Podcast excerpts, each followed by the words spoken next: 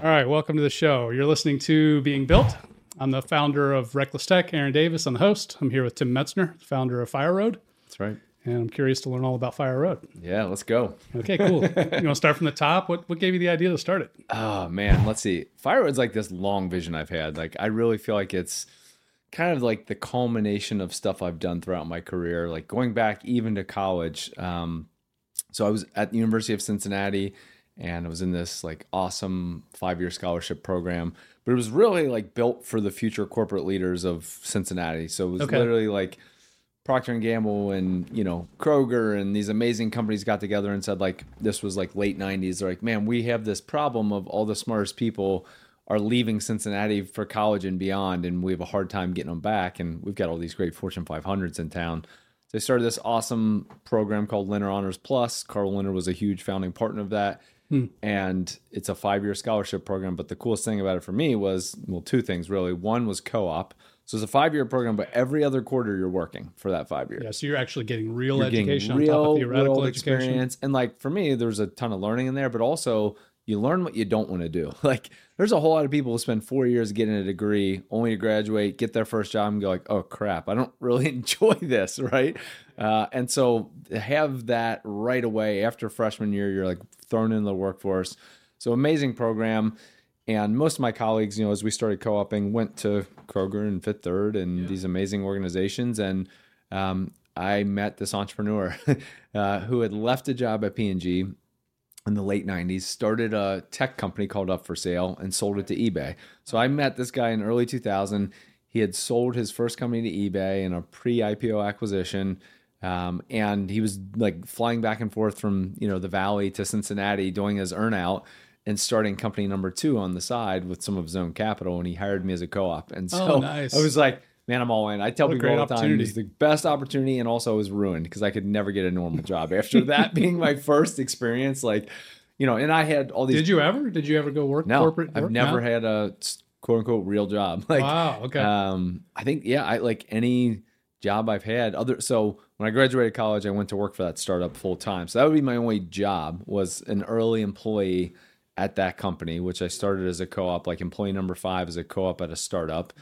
Um, ever since then, it's been I've created my own companies, so created my own jobs, like literally ever since. So, but that was an incredible experience. Like, uh, and in in I think in hindsight, as I look back, like what made it even more powerful is I had all these amazing, smart classmates who were working at all these awesome companies, and so I got to hear their experience and compare it to what I was doing, and like the amount of responsibility that I that was put on my shoulders as a you know early 19 20 something like was just insane compared to like making coffees and you know building some excel models and stuff like that that a lot of other people were doing. I'm like man i'm a part of this small team who's running after this like really big vision to change the world. And we were like wanted to build this online platform to help people achieve their goals. So we're building this direct to consumer thing. I'm like i'm part of a small team. I have a crazy responsibility.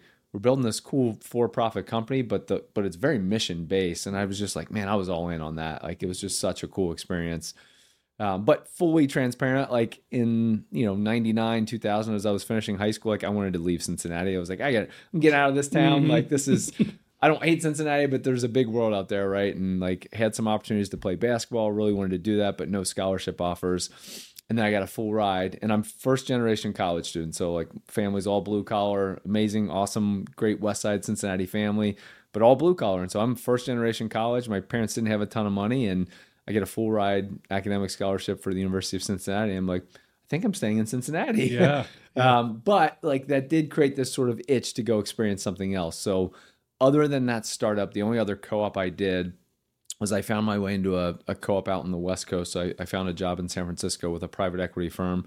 Just like worked my network aggressively. Ended up, you know, one of the guys I was working with at SparkPeople knew the founder of a private equity firm out in the West Coast, and so I got a chance to go live in San Francisco for six months in the early 2000s and work in private equity. And I remember like distinctly, you know, I had no experience to startups or you know anything before college and i had no idea what entrepreneurship was. And i certainly didn't know what private equity was. So i'm like you know like any good person good employee like trying to learn the model like learn this category as i'm preparing to go out there. And i'm like so you get a bunch of money from other people to buy already good businesses you scale those businesses and you keep a bunch of the money that you make like as you're scaling. Like mm-hmm. that doesn't even like how does that work? Like how's that a thing? so sort of like if that's real, someday I want to get back to that because that yeah. feels like that could be really Lucrative. fun, right? Yeah. Like it's a great career. So that's sort of filed in the back of my mind. And it was a really cool experience because I was in San Francisco in the early 2000s. And obviously, I was not working in venture, but I had the startup experience, so I was aware of venture and sort of the the you know the amazing just ecosystem that was already out there in San Francisco. So to get to see sort of the private capital market side of the business and have this real world kind of startup experience all before I even graduated college was, you know, in hindsight, I look back at that like, man, what a cool experience that was. Yeah, forget and the MBA. Formative, I'd, I'd exactly. You in a heartbeat. That's exactly right. mm-hmm. So, and that's why, you know, as I graduated, I started to think like, okay, do I really stay with this startup or do I go into like, you know, management consulting or something like that and like really get trained? and I just couldn't shake the fact that like the amount of stuff I got to do at that point already was insane. And I'm like, I should probably keep going on this ride. And especially because I would say today, the way I described it is like at some point in college, there was like this seed planted by God that was like, you should be an entrepreneur. It's like I say that because I'm like I didn't grow up around it. I didn't know anyone who was an entrepreneur. I probably couldn't even told you what it was. There were no like entrepreneurship programs in school when I was there. It was just business program, and so but for whatever reason, I'm like, I think I want to start a company someday.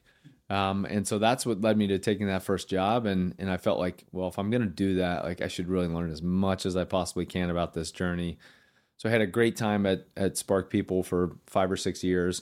Towards the end of my time there full time, I had this realization of just the lack of a startup community in Cincinnati.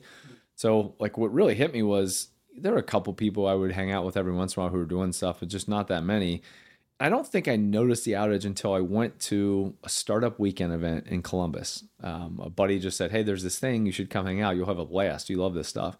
So I went up to Columbus. And I'm like, Holy cow. Like, there's investors, there's entrepreneurs, there's like, there's all these folks from the ecosystem getting together and helping each other and just getting to know each other and building community. And I'm like, man, where's this at in Cincinnati? Mm-hmm. And so I came back from that and um, said, like, we really need startup weekend. And we need a community. Like, let's do that. So helped organize the first startup weekend event. I worked with Dave Knox, uh, who was the founder of the Brandery, one of the first accelerators in Cincinnati. And then there's an entrepreneurship professor um, named Rodney D'Souza. He was at Northern Kentucky. Three of us and some other folks just got together and said, like, let's make this happen. So we brought Startup Weekend to Cincinnati. Is it still going? Um, I, we haven't had an event in a long time, but okay. it was up until COVID. I, I, think actually COVID is. I don't think we've had one since Interesting. since okay. COVID, but you know, it had kind of slowed down. And, you know, in hindsight, what happened was there was a handful of us early on who were spending a lot of time doing the like community ecosystem building, like organizing events, mentoring, guiding. Just, you know, I started an accelerator myself called Ocean. So, like, there was a handful of us like creating a whole lot of activity. And I, it kind of got to the point where, you know, Cintrifuse had started. There's this like kind of this quasi governmental entity that's like founded by some company money and some state dollars and like basically like let's stir the pot and create more activity in Cincinnati. We're like, awesome. I'd love for that to be someone's job because you know right, I've got kids and a startup right. of my own. Like I'm trying to do a whole lot here.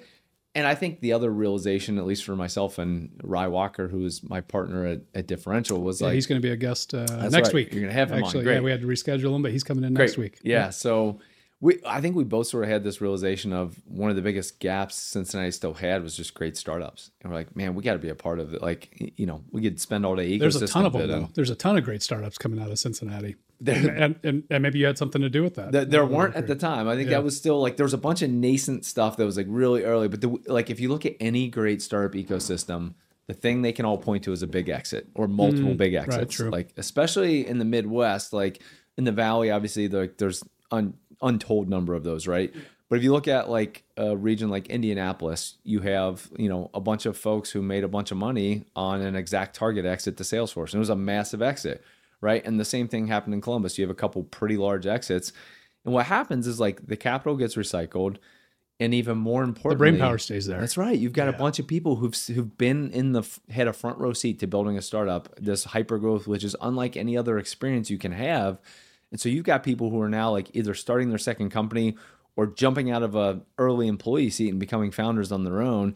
and you've got a bunch of new angel investors who made their money in a startup world because they literally just got rich Like, on their own this startup. is how it is. right? This is the kind of return I can get. Yeah, so now they want to be investors, right? So Mhm. you've got that. You need that flywheel, and we were like, man, we just looked around Cincinnati. We're like, there's some early bubblings of stuff that's awesome. We want community to happen, but we we were sort of like, I don't, we don't know it all, but we've got as much experience as anyone in town in this world. Like, we need to create some great companies, and you know, Rye went all in on Astronomer, which we spun out of Differential, and I helped stand up a service company within Differential, and we've skipped some of the steps in the journey here, but um, I stepped out of that after standing up a service company and said, like, I want to take a big swing. I want to build one of those companies, and that's what led me to co-founding Coterie.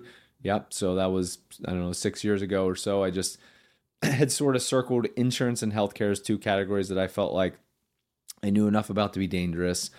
I believed Cincinnati had a right to win in those categories if you build a tech first organization. And I said, like, if I could pair up with a domain expert who had a vision for solving problems in one of those spaces, I think it'd be really powerful. And, you know, as, as, uh, luck would have it, I met David McFarland, who's our CEO at Coterie, and he had moved to Cincinnati, literally wanting to start this company. And someone pointed in my direction and just hanging out, having coffee, like give me feedback on the pitch deck and help introduce me to folks in town. And I remember like texting my wife after that, like, and we, David and I didn't even talk about working together, but I texted my wife. I'm like, I think I found the next thing I want to do. Really? Like, this, this insurance, like he's an actuary, he's a domain expert. He's like literally one of the smartest guys I've spent time with. And now having worked with him, like one of the smartest dudes I've ever worked with. So like he's the kind of guy I know I can come alongside and, and do something special with. And so um, I had this vision for what is now Fireroad. Like I had the bubblings of it six years ago when I was thinking about jumping into Coterie. And I almost ran after it, but I was like, man, I really think we need some great companies. I think this one could be. I really think this is a special opportunity with a team that could do something really interesting. You think meeting the right person helped get you the rest of the like what percentage of the way there were you before you met the right person to to help kind of steer it with That's you? a great question because uh, you know I literally had a spreadsheet of ideas, and it was like a couple of them were like real, like people I'd talked to, like here's a thing you could do, and a couple of them were more like what would become Fire was sort of this concept, right? And you know, one of the ideas, the concepts was like start an insurance or a healthcare company, like but build it with a tech data first mentality. And so to meet someone who literally wanted to do that yeah. here in Cincinnati, who had this incredible domain expertise, and not only had he been an actuary his entire career, he actually before Coterie had startup experience. He had left his like corporate actuary job, like against all great advice of people around him, making great money as an actuary, like climbing the ladder, like you know had the ear of the board as a young guy, like. And he left to go to Chicago to start, uh, help start a, an insure tech there. And so he did that because he knew eventually he wanted to start Coterie. Um, Interesting. And so he went and got this awesome startup experience as like employee number three, like basically co-founder. He wasn't co-founder title, but he was the founding actuary and Yeah. basically the insurance guy on the startup team. The SME. The, Yep, exactly. So he did that for a handful of years, and then after that, said like, "All right, it's time to run after this vision I've had for reinventing small commercial insurance." And you know, that's when I met him, which was Yeah, it was just a to pitch deck at the time, but the it, he it, like his level of intelligence is such that like after meeting him, I'm like, I think this is amazing, and he could be totally full of shit. I don't know. And so, like, as I was at least good enough to know you, right? So what I did was like, well, I've got a couple other people who I like the some of the other smartest people I know. I'm like, I want you to go meet with this guy and tell me what you think.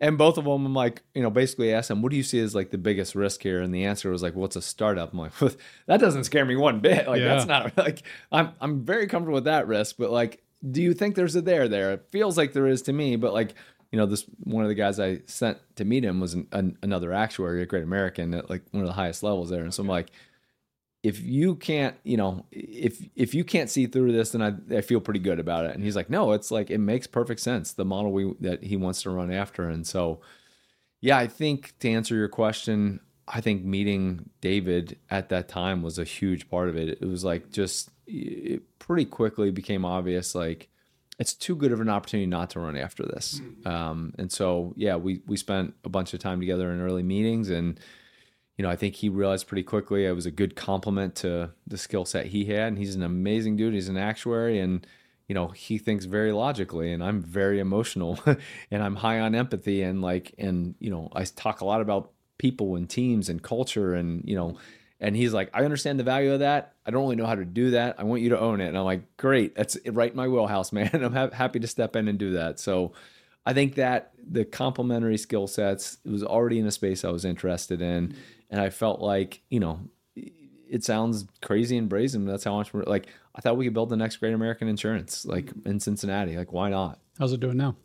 Amazing. So the company's in a great spot. Um, it was the hardest thing I've ever done uh, in my career, anyways. And insurance is highly regulated, and it's regulated on a state by state basis. And it's not just 50, it's 51 because DC acts separate. So you deal with 51 insurance regulators that you have to get approvals on. And not just up front, like anytime you want to change something, like you have to refile. Like it is an intense process that requires like a ton of time and energy and expertise, even just to get approved to sell insurance in a state if you're going to build an insurance product from the ground up. And so that's a massive moat that we're able to create. And that's just like one level of complexity. Then you think about like there's, I don't know, 25 different hundred classes of small business. Mm-hmm. When you think about like NAICS code and all these different classes, like mm-hmm. in each one of You those differentiate product for all of them. that's right. Each one of those mm-hmm. acts a little bit differently. The policy, like when you're when you think about like the full like what's the actual product? It's a policy document is sort of the output, right? Like you're insuring a company, but what they get is a document.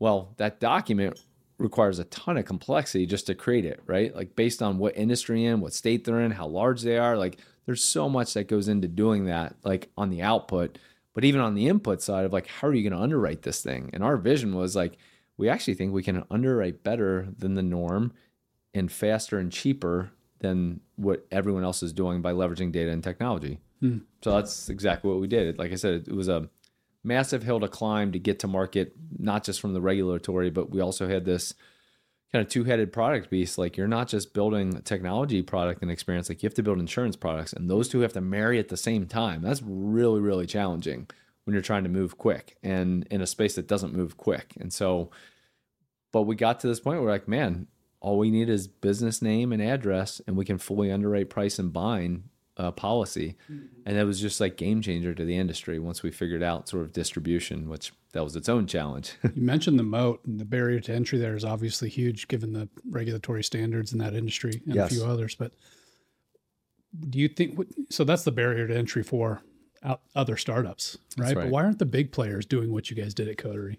Yeah, you know, at first I And just, I'm going to come back to the conversation about Fireroad, by the way. Yeah, sure. No, I know. take this It's- detour a though, winding- winding because I am right? curious about Coterie too. Yeah. So uh, my first thesis, when I the reason I wanted to get in insurance is at Differential we had started to do some innovation work, and a couple of the projects we did was around insurance. And I remember distinctly a couple of projects we spent time on where it was like, this is so damn obvious. Like you should absolutely run after this. And you know, we we basically took them through a design sprint, like uncovered a problem, like scoped out a solution, validated it, and then you know they turned it into a pitch deck that they sort of toured around and showed everyone the cool stuff they did, but like it was never greenlit. And that happened like time and time again. I'm like, man, these guys are just like it's like the too big to fail, the innovator's dilemma is is real. And I, I started to like realize there were sort of two two different types of people. They're either really senior and old enough they're like, I understand technology is gonna change the way this category works, but not on my watch. Like I just I don't want to deal with it, right? I'm I can see my glide path to retirement, like I'm cool.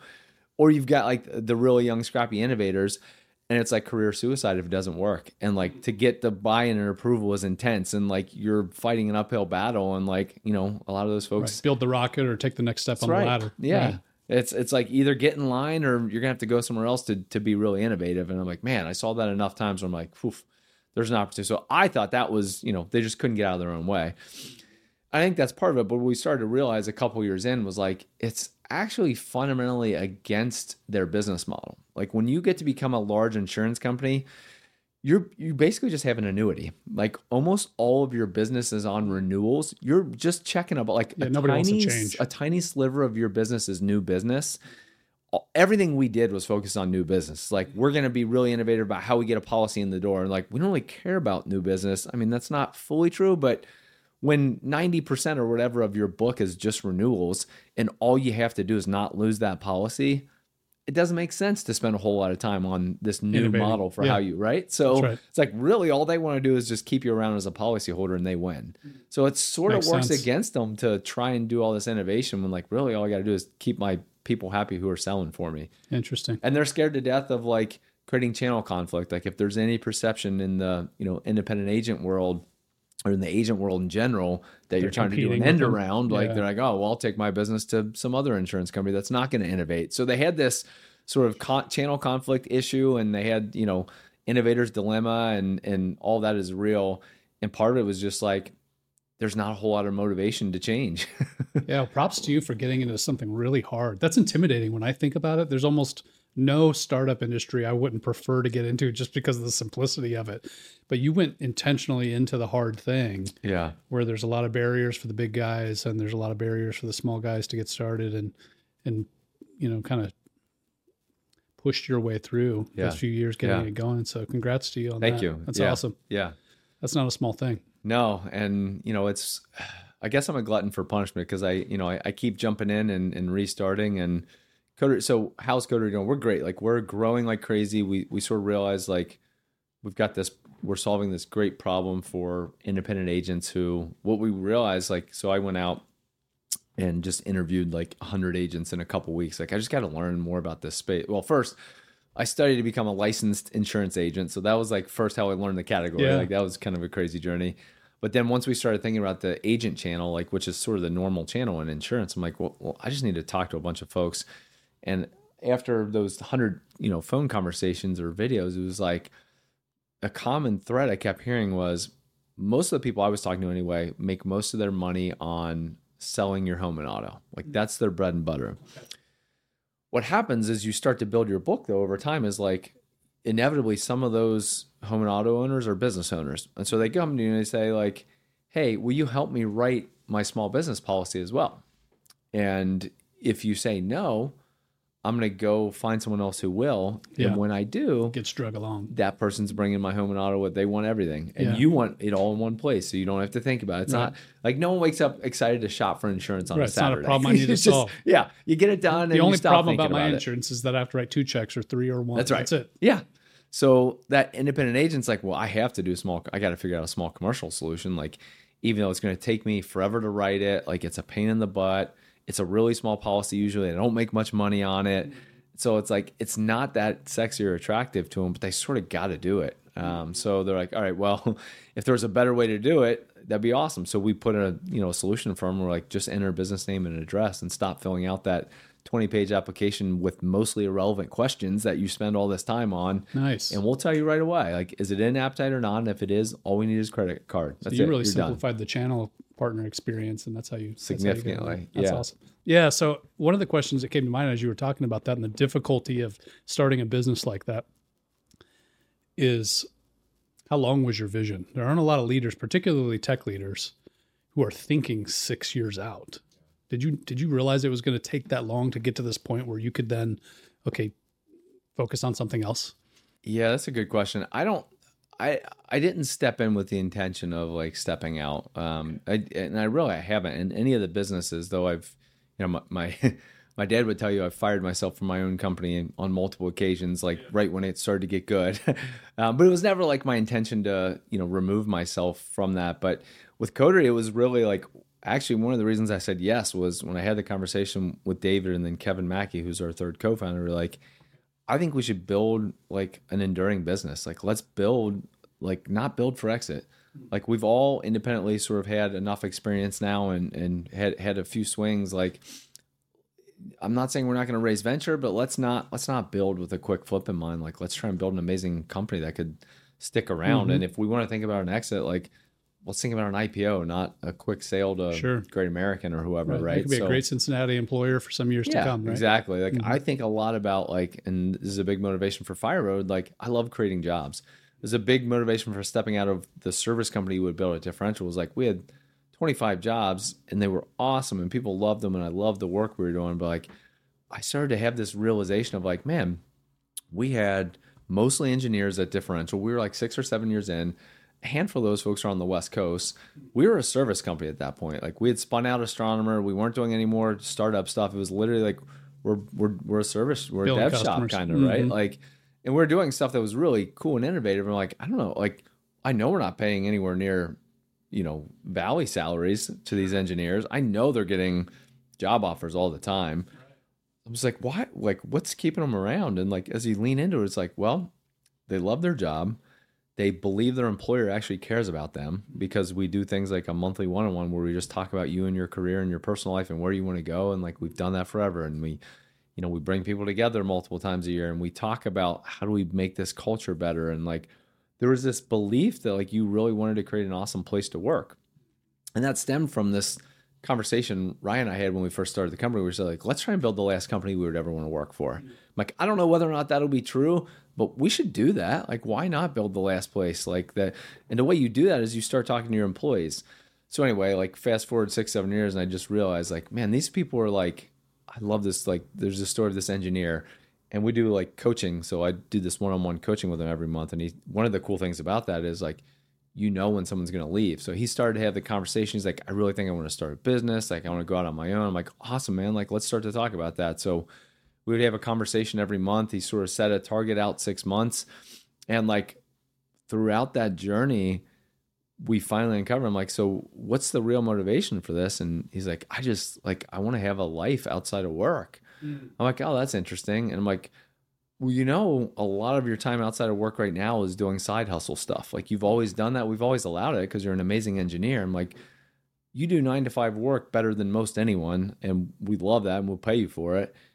And then you go do side hustle work to make more money, but you don't have to do that. Right. And I just started talking to him about the reality. I was like, I'm not trying to scare you, but let me tell you what happens when you become the owner. Yeah. Like the hours It don't get better, stop. man. Everyone thinks like, ah, I can set my own schedule and this is gonna be awesome. Like, sure, there's more flexibility. There's also more hours. like, and there's more problems and there's more stress and overhead. And like, it's so interesting. Like throughout the journey, I realized like, oh, he's like, he, he wants to get in a band again. he Oh. misses his hobbies. Like he misses everything. They're like, dude, join it, get in a band. Like, what do you like?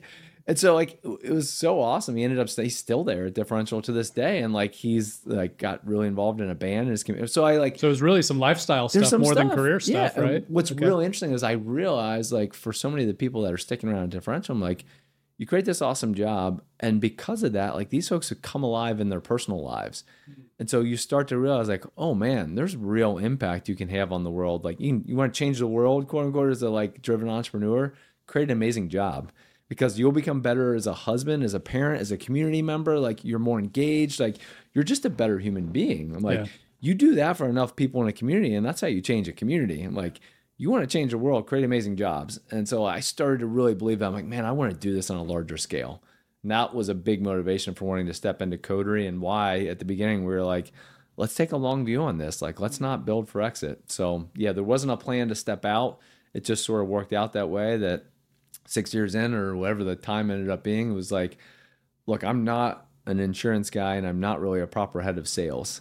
And I'm running a sales organization that's growing rapidly in a category that I'm learning as we go and it's working, right? Like nothing's broken. It's going really well.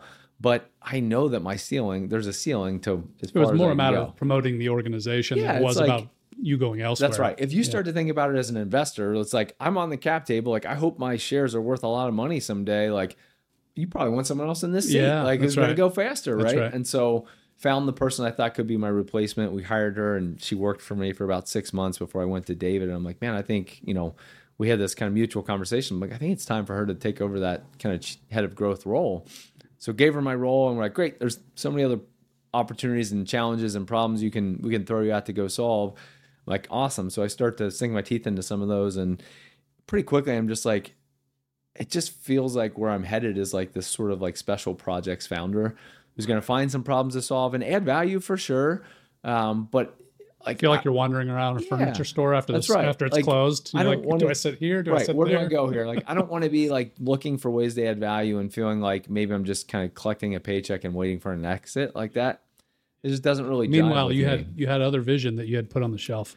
yeah what's right? interesting though like that wasn't even on my mind at Really? the time it really wasn't it was more about like this feeling of like ah man i don't think i'm using my i know i'm not using my god-given talents to the fullest at this stage in this company in this role and so if that's true like maybe it's time for me to step away from day to day here. And, um, you know, initially David sort of, you know, disagreed. like, I'd love to have you stick around. Sure. Like, let's, but it was an awesome conversation. And, you know, he was very uh, generous in, in, you know, giving me time and space to figure out, like, do I really, is it really time to step away? And he's like, well, what would you do? And I'm like, I don't even know. I'd sort of forgot about this long vision I had. And he's like, well, go explore that, spend some time on it. And if it turns out it's time to go, like, I'll support you. Cool. No, no worries. But, you know, maybe you'll you realize in that journey it's not, and you know, you'll stick around. And so it was it was awesome for him to do that. But like as soon as I started, you know, gave myself, it's like allow yourself to dream. like I let myself dream, and I came right back. Then I'm like, oh man, I forgot about this thing on the shelf that like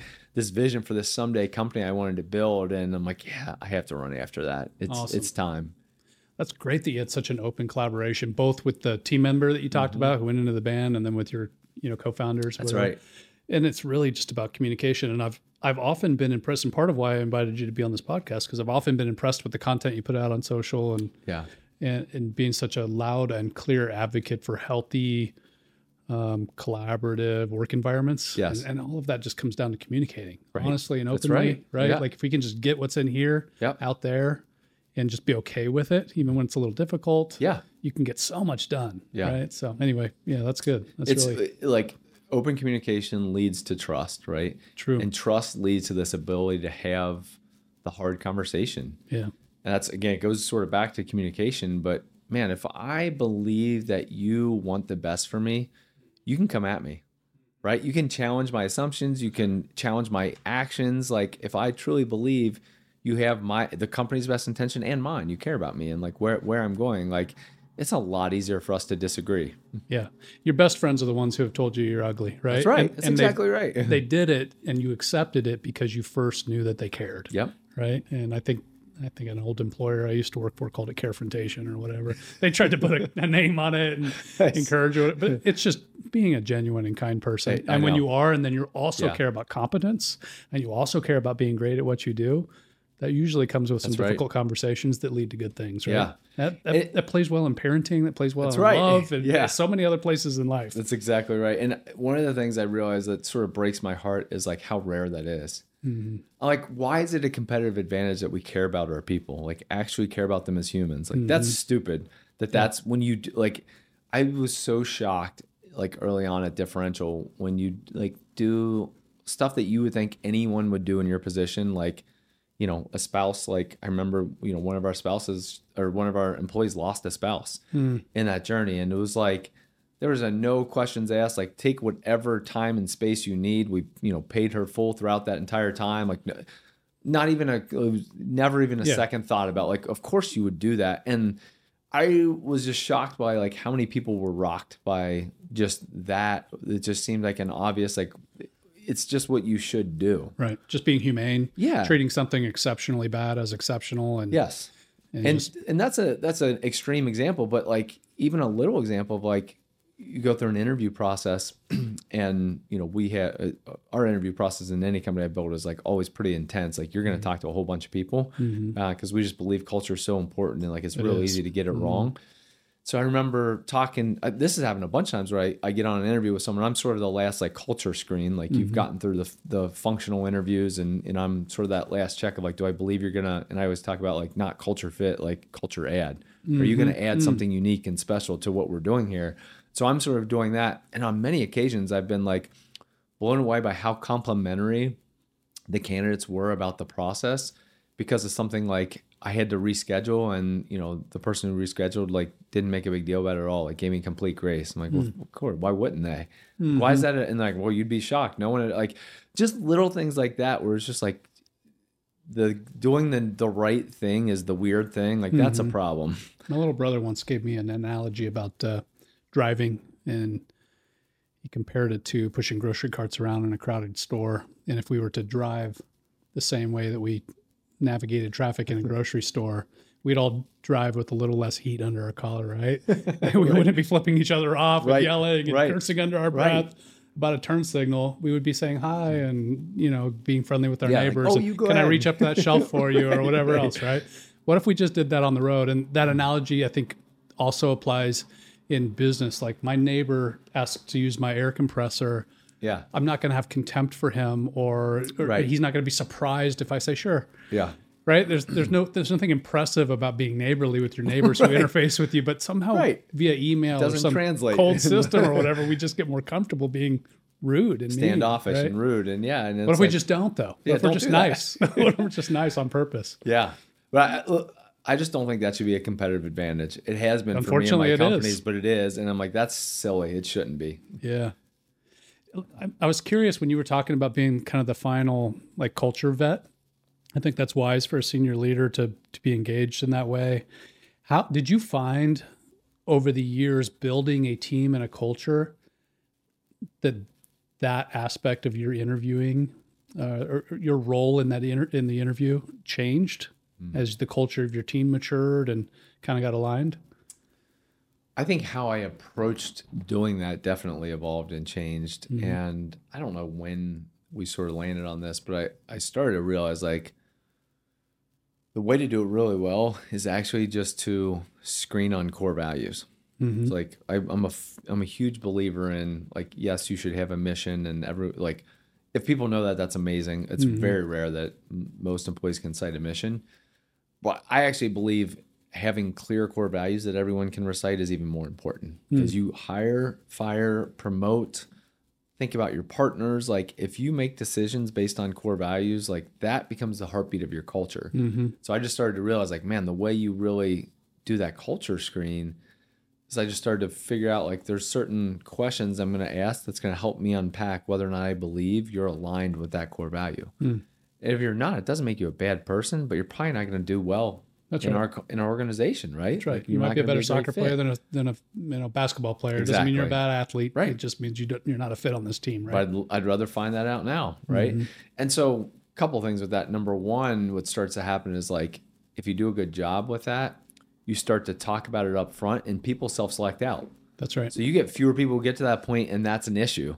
Mm-hmm. Like people, it becomes a little more transparent.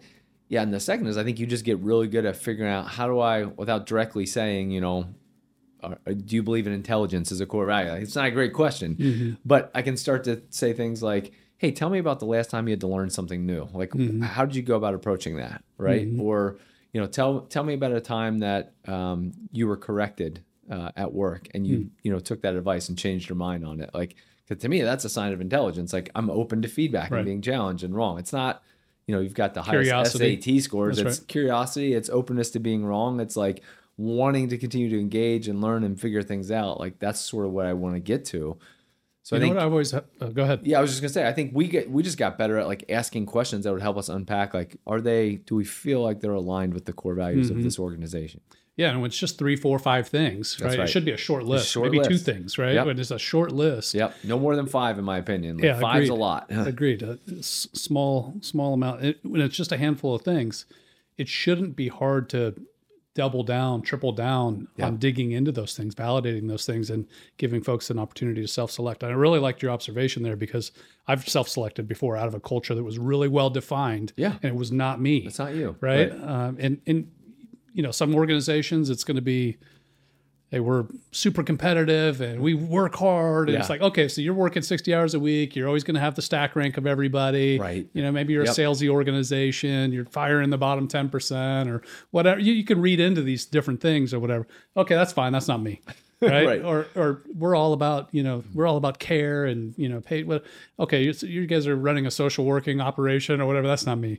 Uh, we're all about innovating. Oh, okay, that makes sense for me, right? Like there are things that are valuable to everybody, Yeah. that are, but they're not going to drive me all day, right? Right, And so, right.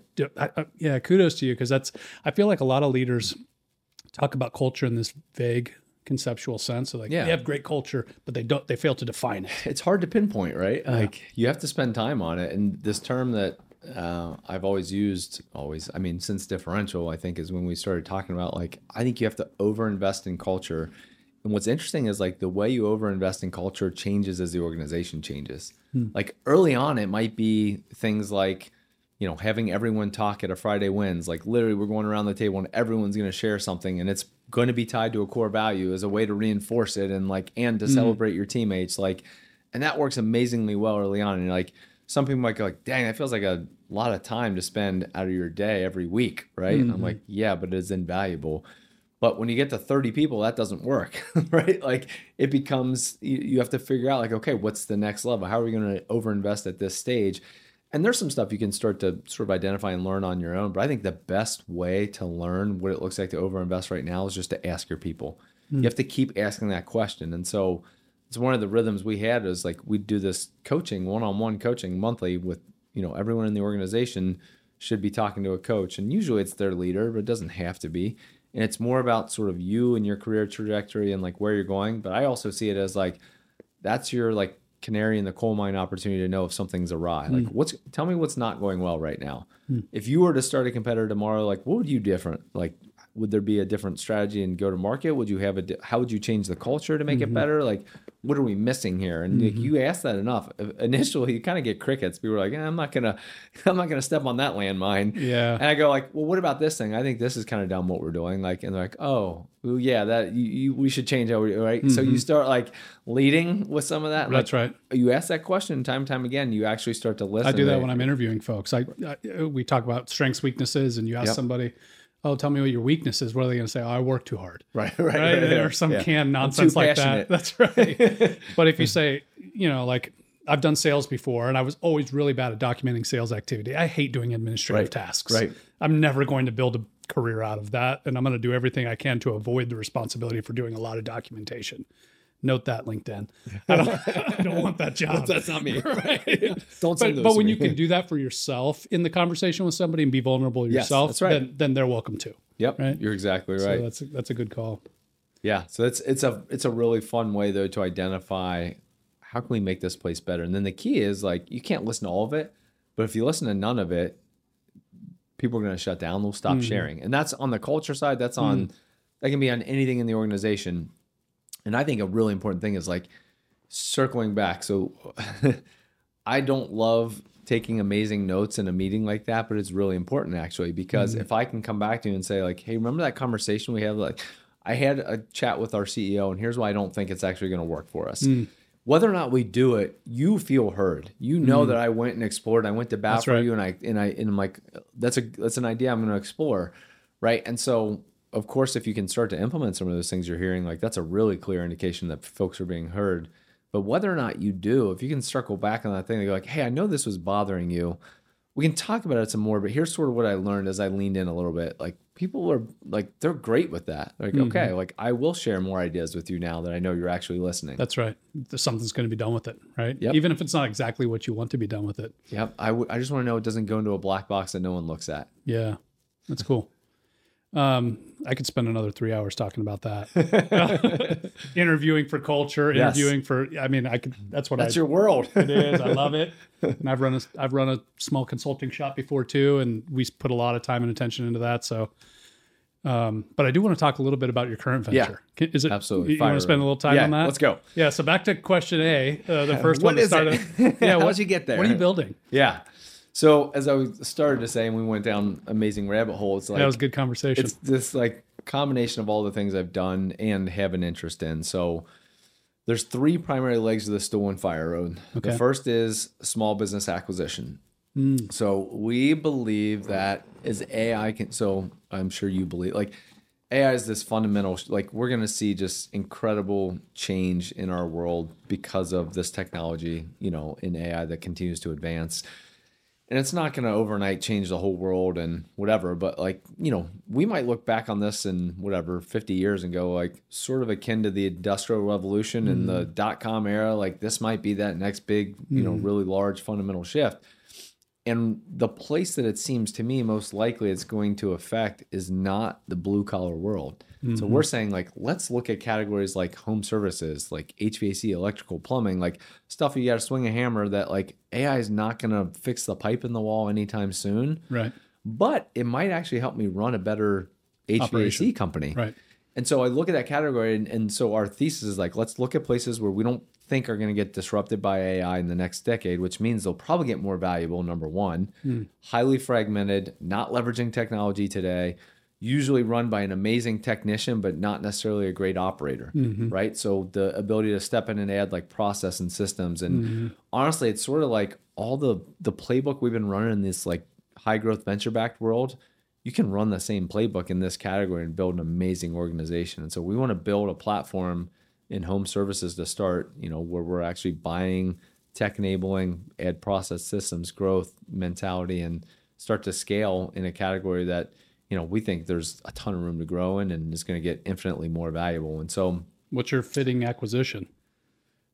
what what is it? Like Yeah. what's the target? Yeah. So what's the profile of a great acquisition for you? I th- I think it's I think it's going to be probably either an HVAC, electrical, or a plumbing company. Like one Okay. of those, one of those, or something similar to that.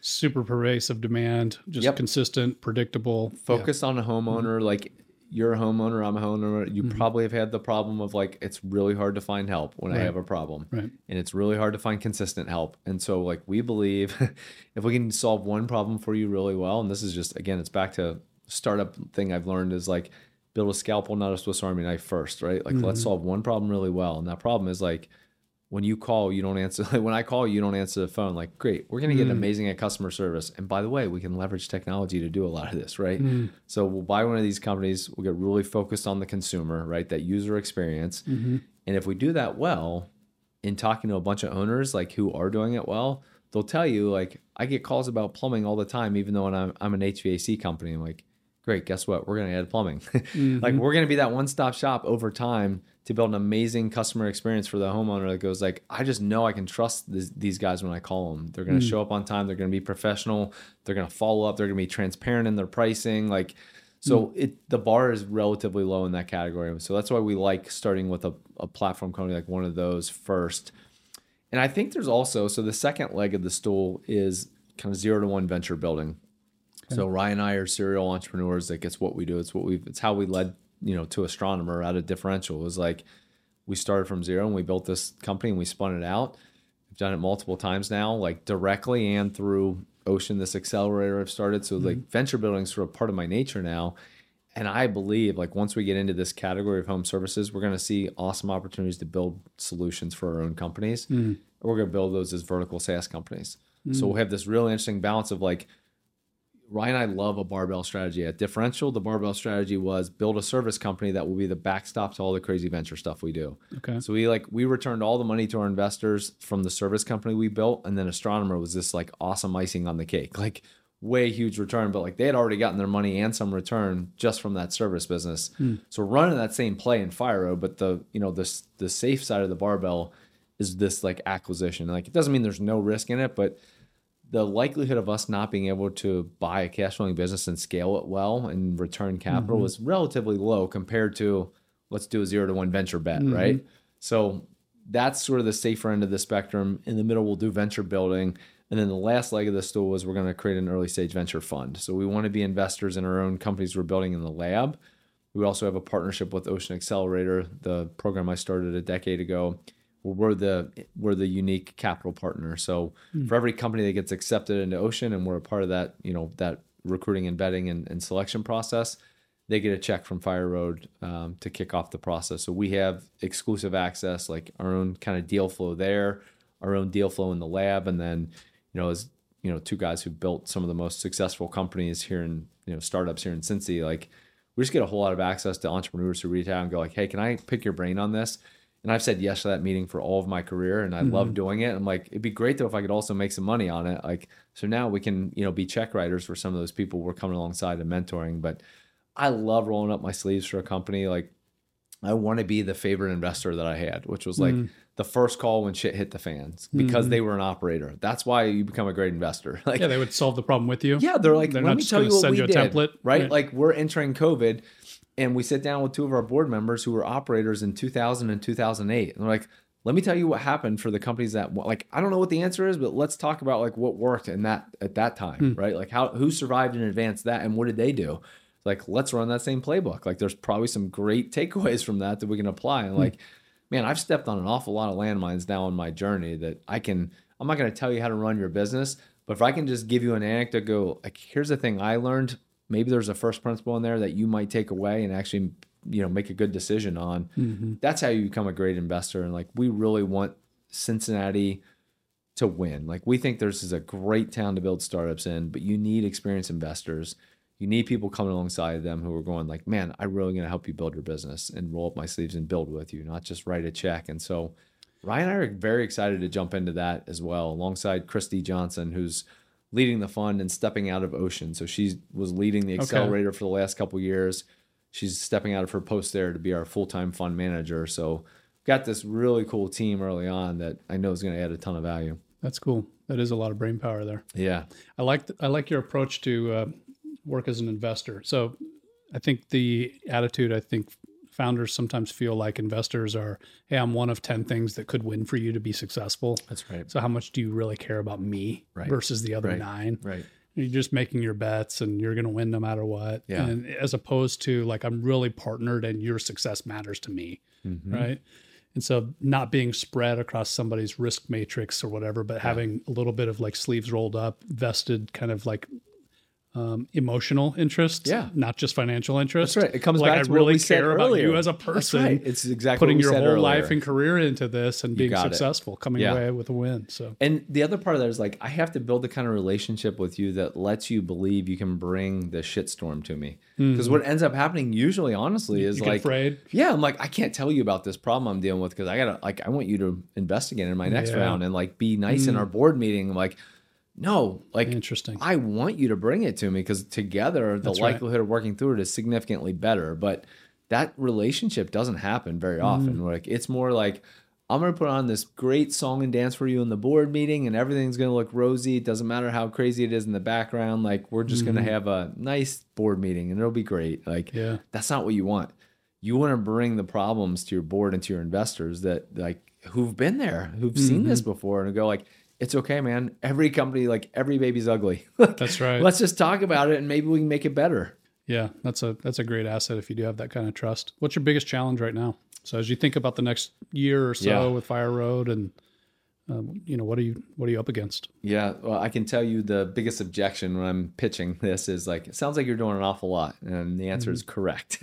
yes, yes, we are. And it's kind of what I've done my whole career, right? Like when I was starting Differential, I was also starting an accelerator and a nonprofit on the side. And like that, I'm not saying that, you know, I'm infallible and I won't make mistakes and it'll be easy. I'm just saying like it's how I'm wired. Uh, I'm a really driven guy who's, you know, kind of got this high motor and ability to balance a whole lot of stuff at once. And the only reason I can do that is because I'm really good at building teams. Like, mm. how do you do it all? You build great teams, right? You pull in a Christie who's going to run the fund. You build trust and you move. That's So right. and you give them responsibility and opportunity. So I think the biggest challenge for me is right now, it's just getting out of the starting block. Like we are doing a lot, right? So we've got a fund, we've got to raise a venture fund. Mm.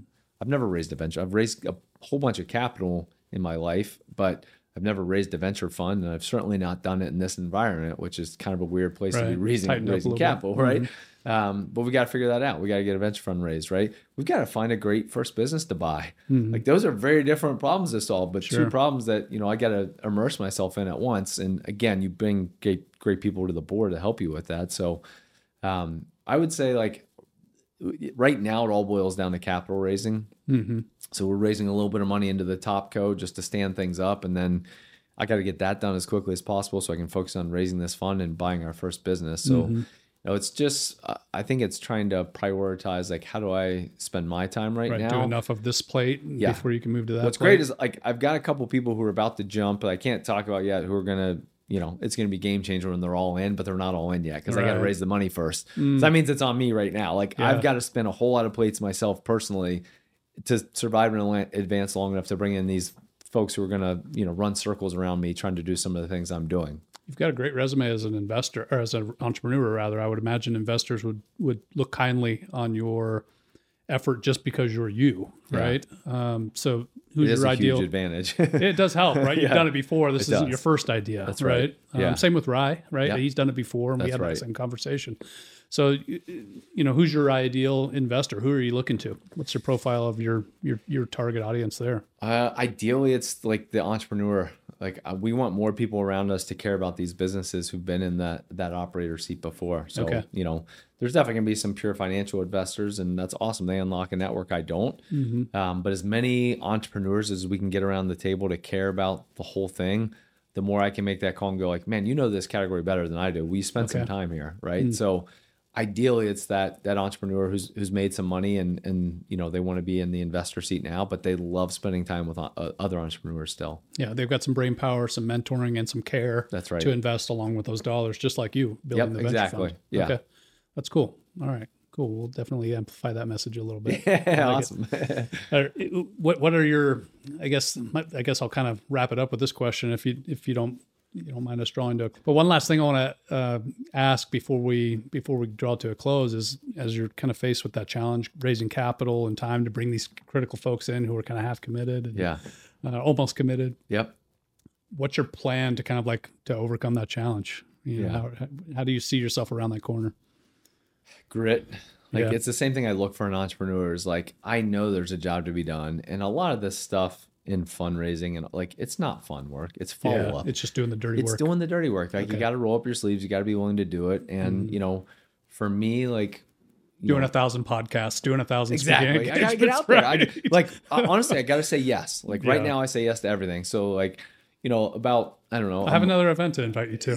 Good. I'm, I'm, I'm okay. I actually I, I RSVP. I put it on my calendar. I'm coming. okay, cool. Because it's a new network. It's more That's people right. to meet. I'm gonna That's absolutely. Right. I'm gonna say yes to that. But I realized like I don't know probably a month ago or so, I'm like, I've been pretty consistent with my workout routine, fortunately, because it like mm-hmm. keeps me balanced and somewhat in shape. But I realized like I've actually gained like I'm as heavy as I've ever been. I'm not a very big guy, but like mm-hmm. I'm like, oh man, I must be really doing good at the gym. And I like realized, oh no, you're doing like a breakfast, a lunch, and a happy hour. That's all the like networking. Four days a week, right? I'm like, oh shoot, it's not muscle. right? So, so like, high calorie activity is what like, it is. Great, I'm gonna start ordering just coffee. Yeah, like, right. There you go. But like, it, I gotta say, I gotta just keep black moving, coffees right? and light beers, right? Yeah, exactly. That's exactly right.